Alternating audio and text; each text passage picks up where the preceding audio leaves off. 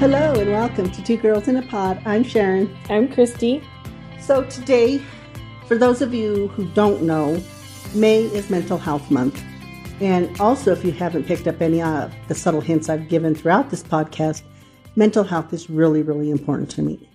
Even about loving the job that I do. I really, really, I love it. I love working in the mental health field, but sometimes it's hard. It's one of those jobs that can be very hard and at the same time it can be so rewarding. So it is kind of a, a weird thing and it made me think one of the reasons we we talked about that this morning was I was listening to for those who don't know Naomi Judd, part of the Judds passed away and it was due to mental illness. She talked very openly about her struggle with depression. And in that you can see that ebb and flow of that hope through her books and stuff, she had the hope that thing would get better. Then that ebb and flow, and then it would drop, and then it would go up. And then, and you know, one of the things you and I talk about often is that mental illness does not discriminate. It does not care your color, your gender, your social standing, your economic standing, or even how successful you are, or your age. It does not discriminate. And the reason it does not discriminate is because we are all a circumstance away from mental illness, because that's what it is for some people. It is a circumstance. For you, it was the death of your dad. Right. I mean, would you have ever thought growing up, you know, or early on that you would have ever had something that would take you to that place? No. No, and now understanding just the depths of that and just because and how it played out for me and how angry I felt and all of that. Not just a sadness and it was just so overwhelming. Because you said you saw the world different. Yeah, I felt angry because I, I know it didn't make any sense, but I just felt like how could the world just go on like nothing had changed when felt like everything had changed. And you often talked about when you kind of got better and, and things changed for you, that like this curtain or whatever, however you described it. Yeah, it's like, I mean, it, it takes time to heal and you'll always, you know, miss that person and feel that in your heart, I think. But at least it's like a haze that starts to clear and you're, you're just able to see things a little bit differently and and like I say, it's, it's just a process and it takes time. You know, I think the thing is, is having that early intervention, I think is so important for people. And I tell people, if you're starting to see that with somebody, do something. We get so afraid that somebody's going to get mad at us. Well, guess what? They're already mad. They're already sad. They're already all those things. So what difference does it make? You know, and I, but I know it's hard. Yeah, because I feel like going into that depressive state, yeah, you could bet I was going to be angry if you did try to do something. You know, I was just in such a, a bad place, but I'm very, very grateful that you still encouraged me to seek the help that I needed to make the change. Well, because one of the things is, is, and this was the timing was just not great. Not that I think timing for depression is ever great you know, don't misunderstand me. But I think for you, it was so much compounded because, you know, you lost your dad. I got the meningitis. We're doing the flight for life, you know, and they're bringing out the petals because for me and that overwhelming feeling that you had, you know, and I get that to the thought of losing because I think I'm pretty significant. I don't want to overstep my bounds here no, you would be right. And I felt felt like that if, you know, I was already going through the loss of over my dad and then you were going through that and I wasn't sure what was going to happen and it was just so overwhelming. Well, and I think, you know, and then you you're in the hospital with me. I can't have any lights on, so you're in the dark mm-hmm. this whole entire time. Yeah. You know, so there were so many things and you know that compounded that. And then when even when I did get to leave the hospital, I was not functioning with all my faculties, I will admit, no. because things weren't connecting with me. But there was a part of me that was sensing something was very different with you and, and I couldn't articulate it. So I think that also was a little bit of a setback. But as soon as I was able to identify it, mm-hmm. because I'm looking at you thinking, you're not really an angry person by nature. There was such a degree of anger that happened.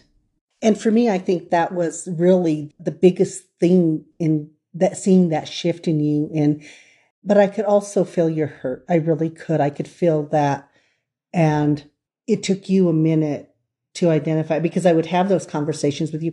And that's what I mean. They're going to get mad at you. And I would have those conversations with you and you, sometimes you would get mad at me. Mm-hmm. And I really think I thought I was just sad over the loss.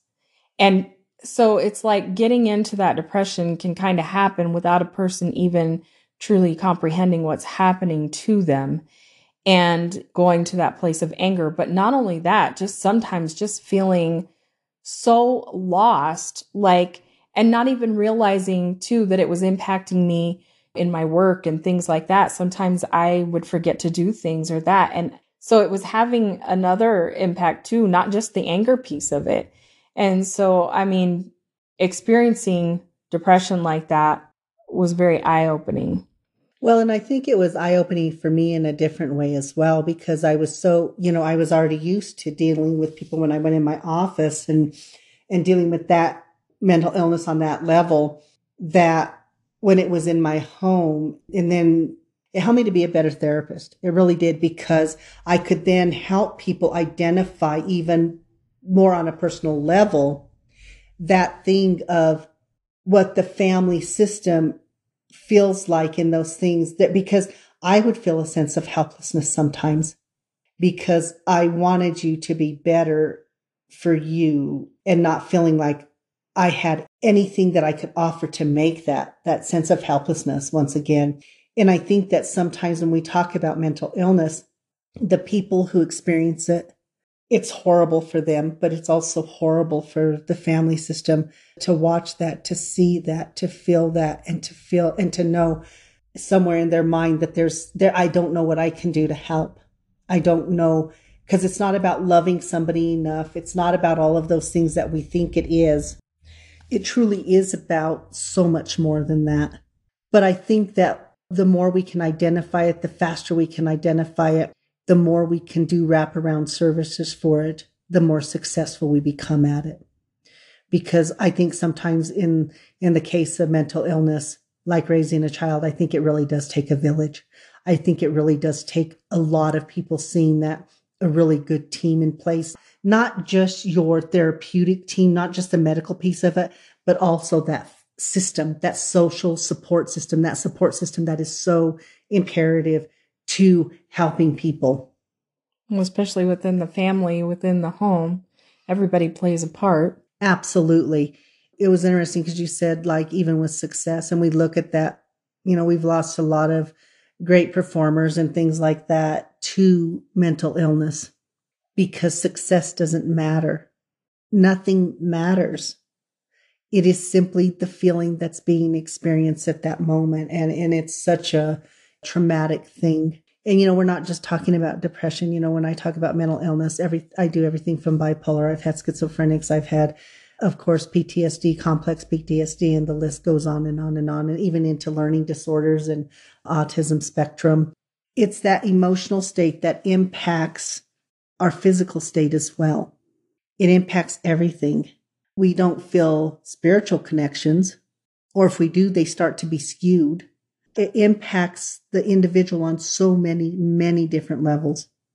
And the more awareness I think we can bring to mental illness and understand that it happens, it's more prevalent than we think. And it's not like, oh my goodness, you know, this, that, or the other, that person because, you know, they're poor or they're this or they're, or no, we have to get so past that and get to the place of understanding that we are all capable of helping others and we're all that circumstance away from that mental illness as well. And it's so weird because we have more mental illness today, it feels like, because I think people are dealing with so many different things. We have changes in our technology and all that that's impacting. We have, of course, we had, you know, the COVID situation. There's so many things that's changing and, and how do we change with it in a healthy way and in an emotionally healthy way? You know, I think that we talk about technology and people will say to be technologically advanced. But the thing is, is that what are we doing to be emotionally advanced? Yeah, and that's a piece I think that we all really need to work on, and especially to be able to set that example for younger people today. Well, because when I was looking at that, when I, and I told Christy, you know, I am so grateful and knock on wood that in my career, and I'm going in my 23rd year of doing therapy, I am so grateful that I've worked with a lot of people who have had suicidal ideation and things like that. I have been so fortunate in my career. And once again, knock on wood, I've not had any that have committed suicide. And I am so, so grateful for that. I've not even had a lot of attempted suicides in the time that I've done this job, which I'm very, very grateful for. But one of my clients who I worked with from the time she was little, and then, you know, I left my job in that. And then I saw that she had committed suicide at the age of 16. That was very heartbreaking for me because there was a part of me that saw her potential. And then there was that other part of me that would see that emptiness in her eyes. And it always, and it would make me sad. It was trying to figure out how do you help get the emptiness out in order to have something else be put in place of that. Right. So I think as therapists and any therapist out there listening to this, I think that you know, you, you know, you know that you see that, you feel that, and wanting to really be able to make a difference in somebody's life in such a positive way. That's why I do what I do. Mm-hmm. You know, I, and that's why I love what I do. And I always think any small success is a great success in moving away from mental illness. And, and sometimes it's not that we're going to take the mental illness away but what we do is we help people to learn to live with the mental illness where it is not the thing that is in their face all of the time. It is present, but it's it's still there, but it's so far in the back that they still get to live their life, be happy, reach their dreams, do all of those things. Well, teaching them those coping skills that they need to be able to deal with it. You know, and that's why I see, even if, and sometimes, even if you're just feeling down or you know, or whatever. Talk to people. If you're feeling anxious, talk to people. The same way as if you're feeling happy, talk to people. Have that communication so that other people are sharing with you in your joys and your happiness and also sharing in a way, you know, in your depression and sadness or whatever, or anxiety. Share those moments. Mm-hmm. I think that people don't realize that when sometimes when you are feeling a certain way about something, if you just will have that conversation with somebody, talking it through really does help and sometimes brings clarity that we didn't, you know, realize. You know, I always tell you this, and I'm always so grateful for this. If I'm having something that's off, or even if I can't identify it or whatever, if I come to you and I'll just say, I'll just start talking and it's amazing to me how much better I feel because it doesn't take a lot. And sometimes it might be a five minute conversation. Sometimes, depending on what it is, it might be a half an hour conversation. But I'm always grateful that you're there to listen. And sometimes just expressing it.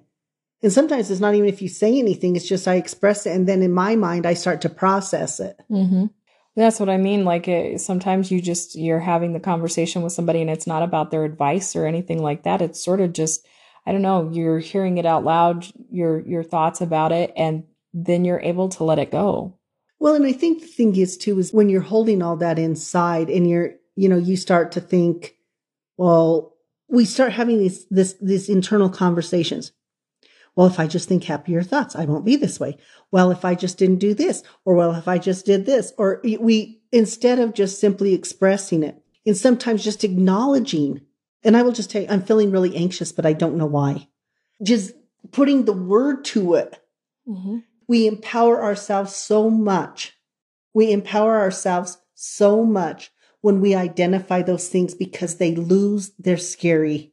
Mm-hmm. We don't realize we're afraid just like people are afraid of talking about mental illness. Yeah. It's not a dinner conversation sometimes, you know, but it's a conversation I think that has to happen more and more. Yeah. Well, and I feel like that too. I mean, depending on how you grew up, I mean, my awareness of what mental health was not, I didn't really have an awareness of it. I felt so far removed from anything like that. I didn't realize, you know, like some of the struggles that people I knew what they that they were struggling, I didn't realize that maybe it was a mental health issue that they were dealing with. I was so far removed from that idea, I had no idea. But now that we've been together, of course, you're a therapist, so I'm I have a much better understanding of all of that.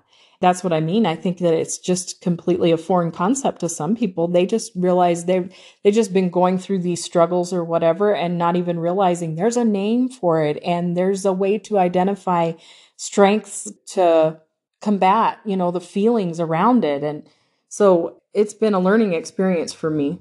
Well, and I think the really cool thing too is that when we are open to learn about things, even though they scare us, talking about mental health, talking about somebody's severe depression or PTSD or anxiety or whatever that is, or bipolar, schizophrenia, and the list goes, like I said, on and on and on.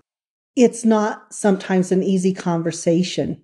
It's like, how do you bridge that thing between coddling somebody and giving them the kick in the butt that they need?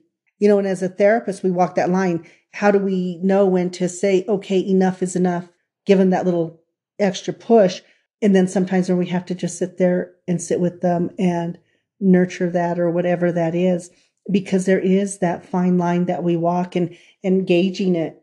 And we always hope that we do the best that we can and, and that we pick the right one. but even in relationships, even like with us, I had to know when it was that push and pull because there's that part of me that's still the therapist, but there's that part of me that I just really love you. And I didn't want, I had to make sure that you weren't, when I was talking to you, you weren't seeing me as say, saying, oh, well, she's trying to be my therapist, uh, you know. You're just trying to analyze me. And yeah. yeah, no, I understand that. And that's what I mean. Sometimes we can look at somebody going through something and we're not able to identify what that is. That's what I was saying is like, I didn't have a concept of what mental illness looked like. And I tell people, go with what, go with what you're feeling. If something doesn't feel normal, and I do that in quotes, those little air quotes if y'all can't see it. Of course you can't. No, I just love those little things. The thing is, is that you'll feel a shift. And if that shift, when it happens, doesn't feel like it's within the norm of that person, have that conversation with them. If you're feeling a shift that doesn't feel like within your norm, then stop, sit with it for a minute. And if you can't navigate through it, then talk to other people. Ask people. I always tell people what's really interesting to me is when people are in therapy, I always tell them the people around you are going to notice the differences before you do. And they often tell me, what do you mean? It's how are they going to notice them before me? It's me. It's because we are so used to living in whatever that is that that's how we see everything for a while. Other people will start seeing, oh, well, they've smiled more today, or you know what, they got up today, or they brushed their teeth. And sometimes when you're in a depression or and or there's stuff like that going on, it's amazing the things that you realize people stop doing. Something as simple as brushing one's teeth, showering, making a bed, matching clothes getting out of your pajamas. I mean, right. once again, that list can go on too. You never did that. Thank goodness. I kept all my hygiene stuff. I would have drawn the line. Then that became all about me. but no, or I should say, it can be a very heavy subject to talk about. Yeah. But it is one that I think really is worth talking about. One of the things I've have done in my career too is the military family life counseling, and one of my jobs was helping with um, deployment and reintegration. And I always told people the deployment part was easier than the reintegration because then how does everybody fit back in when you know a parent's been gone for nine months or a year? Right. Everything shifts. But working with the kids, and, and I really appreciate it because kids can be, if, if you allow children to be honest, and not correct them about how they present it or whatever because they do the best that they can. But children miss their parents and they act out, you know, because they're, they want something, they're lacking. And our children of military families sometimes we just think that, oh, it's their way of life. So they're resilient and they're just okay, but they're not always okay. And what I loved about the military family life counseling program or MFLACS is that one of the things that it implemented was group work for them to help them right away before there was an issue, helping them to know that other kids were feeling the way that they were feeling, having us in schools in the CDCs, the child development centers. And I did those, but being able to sit and talk with those kids, knowing when those parents were going to deploy. So we could bring them in and we could start talking to them. We could help give them education, all of those things, because we, what we were trying to do was preventative stuff. Right.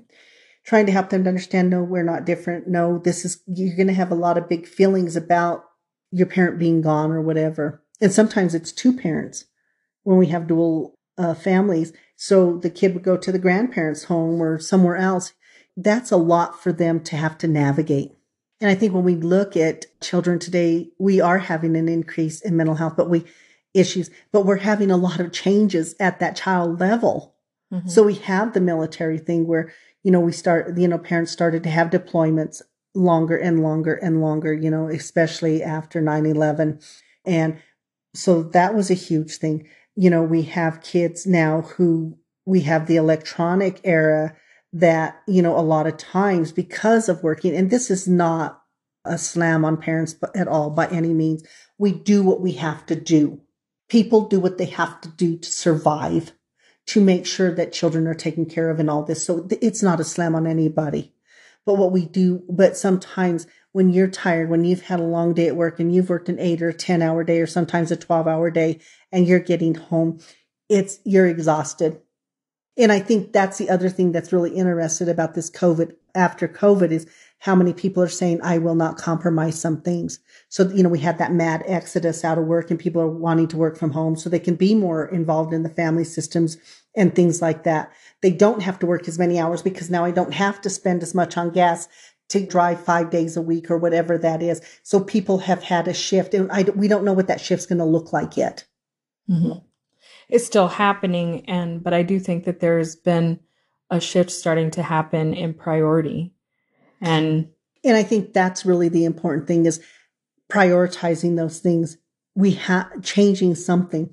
So kids have had a lot of stuff and we also have a higher divorce rate than ever before. And I always tell people this. I always love this when we're adults. You know, we sit there and and I've done a lot. I've had a passion for kids and all that. It's only in the last 2 years that I don't work with kids. So I've had a lot of divorces and a lot of that.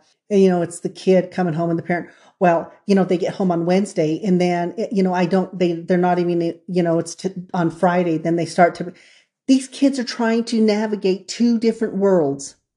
You as an adult get to stay in your world. Mm-hmm. I always said, I don't know, would this lower the divorce rate or lower having children? I don't know which it would be. But if the court said, no, parents, every other weekend, you need to pack your bag and you need to go to the other person's, you guys need to switch homes and the kid gets to keep the home because that's a stability. But we don't. We expect these children to be okay with, you know, one week here, one week there, and all of that. We just expect them and we just say, oh, you're children, you're resilient, you're going to do this. No. Yeah.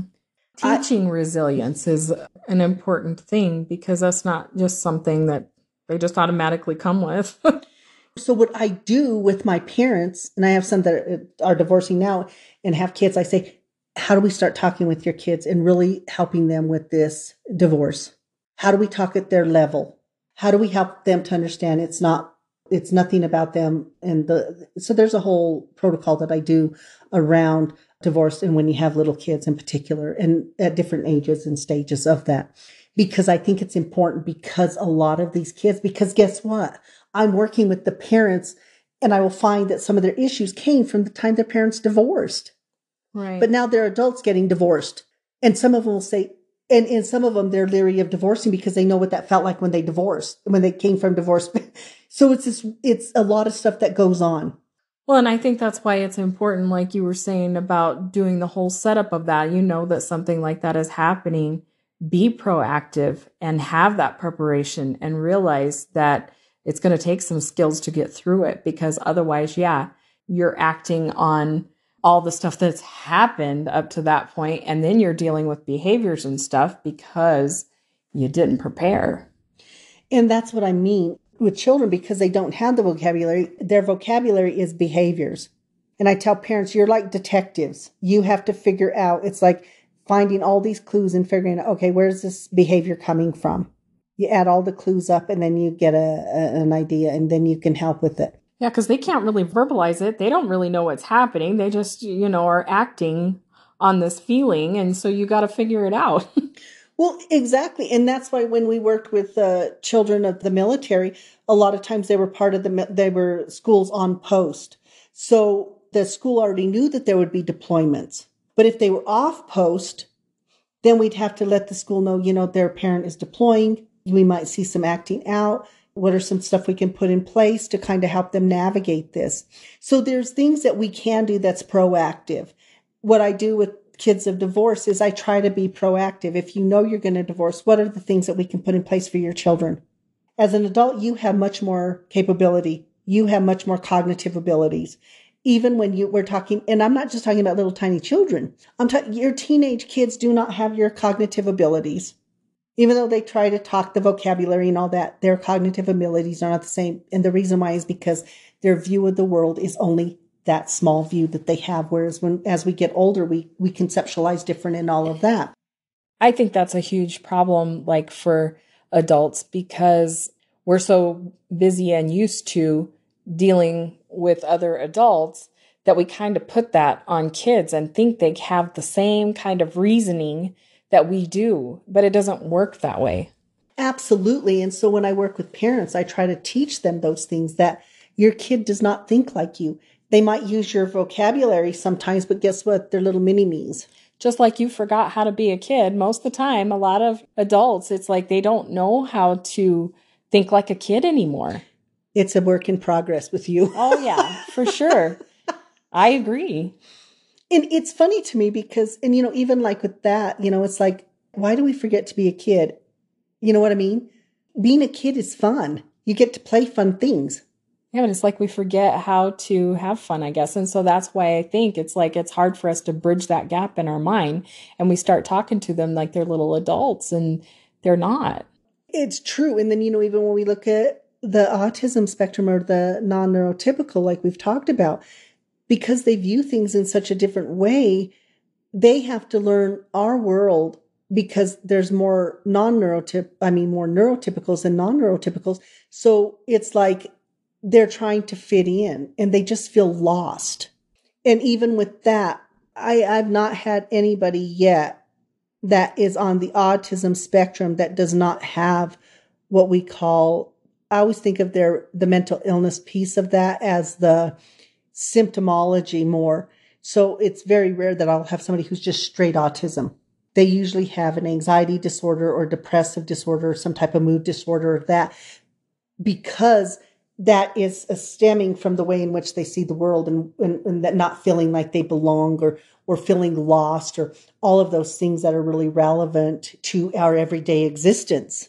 You know what I mean? Mm-hmm. So that's why we often have those behavioral issues with them is they're just trying to navigate the world. And it's hard when the neurotypicals don't understand that. They're looking at the behavioral issue and not at the fact that they're struggling. Mm-hmm. And once again, it takes a village just to have that moment of compassion and and that for another human being, regardless. Mm-hmm. And I think that's sort of the the difference too, like you were saying about being a circumstance away from mental illness. But there's also those kids that have been diagnosed very early on, you know, and it is really important about being proactive and and helping them to be able to navigate the world because they're going to deal with that throughout their lives. Even when you know when you said that about early on, a lot of kids are born with and, and using children you know, when they're born with even physical things and then having to, that messes with their mental health because they see themselves as different and not inclusive sometimes. So then they start feeling sad and bad about themselves. So we'll have some depressive stuff. But anytime, you know, when I work with adults, if we have chronic pain It might be a physical ailment, but what it's doing is create the residual or the symptomology becomes a mental illness. There becomes depressive stuff. There becomes anxiety around it. You know, somebody has a seizure disorder. Now they're afraid to go out. They're afraid to do things. So now they have an anxiety disorder because now they start worrying about everything. Is this going to happen? So that's what I mean. All of these things tie in. Mental illness is not something that sits over in the corner by itself. Mm-hmm. It's often tied into other things. It's tied into those circumstances, but sometimes it's tied into our physical health. Right. It's being afraid. You know, your mom, she's fallen. So then now there becomes a fear of if I get up and move, then I'm going to fall, which then prevents you from doing the thing that you need to is to move. Right. So once again, all of those things start to play in that come into play. It's this whole really weird relationship between physical, between our mental. Believe it or not, it can even be spiritual. People who lose their way spiritually start to have mental illness. And so I have some who come to me and, and, you know, we realize, well, sweetie, it's, you don't have a spiritual path any longer. Something's happened there. And then they start to find that it's like, oh my God, mm-hmm. who knew this was part of it? And that's what it is. Sometimes that people aren't able to identify what the fracture was that happened that created this. Exactly, because they will not understand. You know, I have a client now who has physical issues. So they sent the doctor referred him to me because they know it's not a physical issue. But mental illness can manifest as a physical illness. And that oftentimes people, I will get clients who are coming to me because they think there's something physically wrong with them. And, you know, then they come to me and they say, well, I don't want this all to be in my head. And the thing is, is it's just how your brain is trying to let you know there's a problem, that there's something that needs to be addressed. It's not a negative or a positive. Right. It's just simply your body. If our body will give us little cues and clues to something going on and it might manifest as physical. That's why panic disorder looks to, for people feels very much like they're having a heart attack. Right. And then you go and you get the test and it's like, no, honey, you're not having a heart attack. It's anxiety.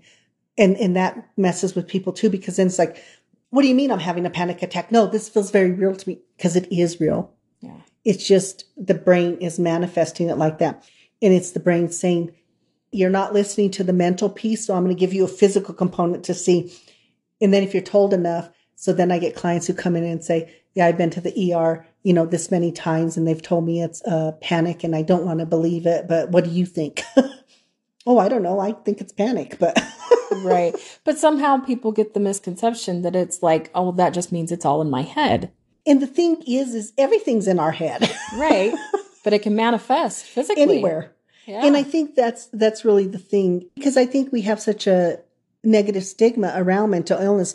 People come in, they don't, and I always love it too because they always are like, "Oh, I don't want to be crazy," and I'll always assure them, "I will." That will not be a term that will be used in my office. We'll find another term, but not that one. you know, no, it's that thing of not wanting that label. Right.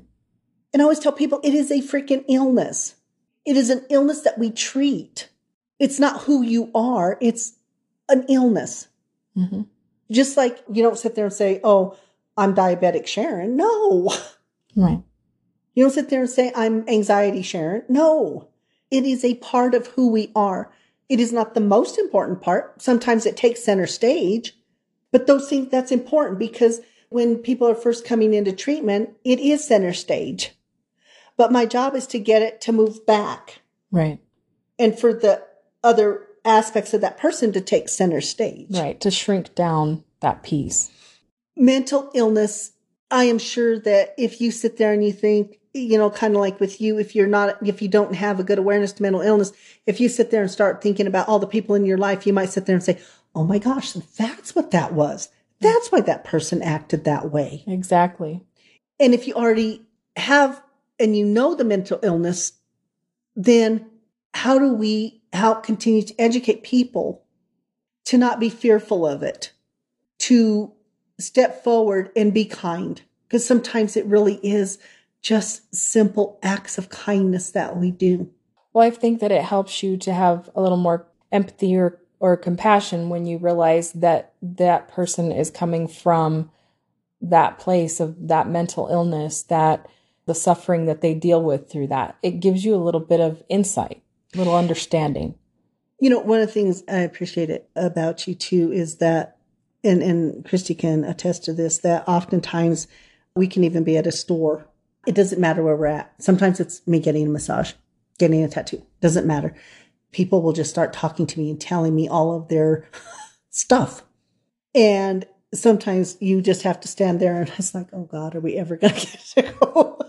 Yeah. And I would imagine, you know, to have that happen all the time would be very sort of overwhelming, I guess. And that's how it would be for me. Now, I know you being the therapist, you have a different take on it, I'm sure, but. I don't know whether it's being a therapist or I don't know if, uh, you know, what that would be, if I would be that way. I've always been that way. But I think the thing is, is that even when it happens, I always, always have an, a conscious awareness to be in that moment. And I always remind myself that this moment is important to that person. If they're telling the story to a complete stranger, it means that's what they need at that moment. And I try to be as gracious as I can, but I also sometimes just want to get to the next door. and so I might recommend to them, well, maybe you need to go talk to somebody. Yeah. You know, or whatever that is. But it didn't kill me to take five or 10 minutes to listen to them. And that's what I'm saying. If you make the time, if you don't have the time, listen to them, listen to their stories. You know, when parents bring in their little kids or, you know, uh, doing telehealth, the kids will just get on.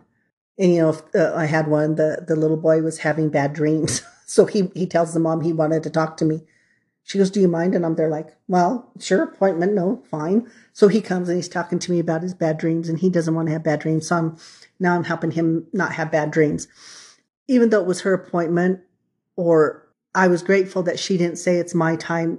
No, it doesn't take long. It took me a few minutes to talk to him. Another one, the little girl was having some bad anxiety about uh, stuff that she couldn't understand. And the mom, well, can you just talk to her for a minute? Of course, because it's still part of the mom's mental wellness as well because when now if you're starting to worry about your kids your mental health is in jeopardy to some degree especially if you have an anxiety disorder like the two in particular i'm talking about. So of course and it, t- it doesn't take that long. And i often have them will say well my kid's having bad dreams you know or whatever. Your family is an extension of you and it's an extension of your mental health. Mm-hmm. That's why it's important to have that understanding and to have that communication even within your system. And sometimes people do not understand what that means. And so I had a family I worked with a long time ago, and uh, she would just say they don't understand. So I had the family come in, and I'm there like, how do I help them to understand? Just get a glimpse into her, her daily life of what that looks like. So I had them, I had two stand in the middle and the rest did, did a circle around them. And I gave each of them an instructions of what that was like. The ones on the outside had to keep talking the whole entire time, and one was going to talk louder and maybe say some not so nice things. And and then all the two in the middle had to do was one had to give directions to the house from my office back to the house. That's all. That's all that was. And finally, the the one in the middle goes, "Stop! I can't understand the directions. And the other one, I can't give the directions because there's too much going on in my head. I said, that's mental illness. That's this client's mental illness. And they're, they're like, and look that's what you experience? Yes. Because when we don't know what that experience is, we get ideas, we read, you know, we see little excerpts of things and, but it's on such, it's when we are able to make it more personal for them it became so much more personal. And I'm so happy she's doing extremely well. She used to have a lot of hospitalizations and all that, and none of that. Just much doing so much better. And those are the things that are important. Helping to, to have that empathy, but to have more of an understanding, to take that time to know the people that you love. And when they're going through that, know as much as you can about that illness and about how it impacts the person then you are not as angry or upset or, or you start to change too because you will be on edge when that stuff is happening. Right. And when you're able to identify it for what it is, then it, it does. It helps you to have a little bit of understanding as to why that person is doing or saying what they're doing or saying. Yeah. And I think the thing is, is that understanding that, and I always tell people when you have somebody who's suffering from a mental illness and you're sitting there, or even the person who has a mental illness and says, I think I need to end my marriage and I'm going to move away and I'm going to do all that. They're like, you know what? When you make that decision, when you're in this state, you're making it from the state of somebody who's not healthy. So I always tell people you can always get a divorce later, but if you do it when you're in that heightened state of the mental illness and the person agrees or because they're agitated too because they don't because your mood is fluctuating or whatever's going on once again it's a family dynamic thing you are not suffering a mental illness alone because your system to some degree is suffering with you without even realizing it. They'll start to disengage from you or they or they start to do too much. I mean it can be anything. So remember it's part of a system. It's greater than than just the one individual. And I think if we start to understand that, and so hopefully today, and once again, because it, it May is Mental Health Month, is just bringing an awareness to that mental that mental health is a very real issue. It's something that is much more prevalent than it needs to be, and we've become maybe a little more detached from each other or whatever from whatever circumstances. And once again, it's not judgment or anything like that. But what can we do? Each individual, what can we do to make a difference in somebody's life? How do we make that happen? And sometimes it's just actively listening to that person. And sometimes it's as simple as acknowledging their presence. If you see somebody walk by, smile, good morning. Because sometimes just not being invisible to the world and being visible for that one moment can make that difference. Right. And and I'm sure people listening and all that understand that you you do do it and you don't even realize it sometimes the impact that you've had on somebody's life in such a positive way. But we do those things, uh, it, it, you know, just showing that kindness, but also being kind to yourself. Pay attention to yourself. If there's stuff going on, big or small, talk to somebody about it before it becomes greater than you can handle. I always tell my clients if they, you know, if we're talking suicide, I always tell them, I can help you when you're alive. When you're dead, I, there's not a whole lot I can do. But give me the opportunity and I'll do the best that I can. I can help make change. You can make change. Death is a final thing that we don't get to change. And I know that for a lot, that's, it's overwhelming and it's daunting to think about change. So, like I tell my clients, everything is done in baby steps, just baby steps, one little step at a time. And then we see how far we get to go with that. But that smile, it's a baby step. All of those things. So pay attention to your own mental health. Love those around you that have mental health. Just love them, support them. Understand that it's it's it's them living it and it's going to impact you so you have to take care of you too. Pay attention. Be good to yourself and be good to others become more aware of mental illness. It's a scary topic and sometimes it's a sad topic, but it's a topic that needs to be talked about and needs to be shared. And if you don't feel like that you have that person to talk to, seek someone out. Yes. There are plenty of therapists around to help with this. And there's one that will that you can find that will meet your need. Find that therapist that clicks with you. If they don't click with you, guess what? Go get another one. Yeah. It's not about our ego. Find that person that works and resonates with you. Because at the end of the day, it's about you. Yeah.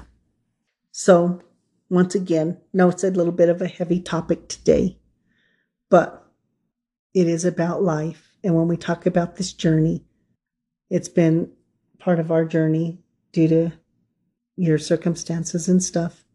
But I'm so grateful that I've been on this journey with you. And I'm so grateful for where we are today because that I think helped me to be a better therapist. I think it helped you to have more of an understanding. Yeah, definitely.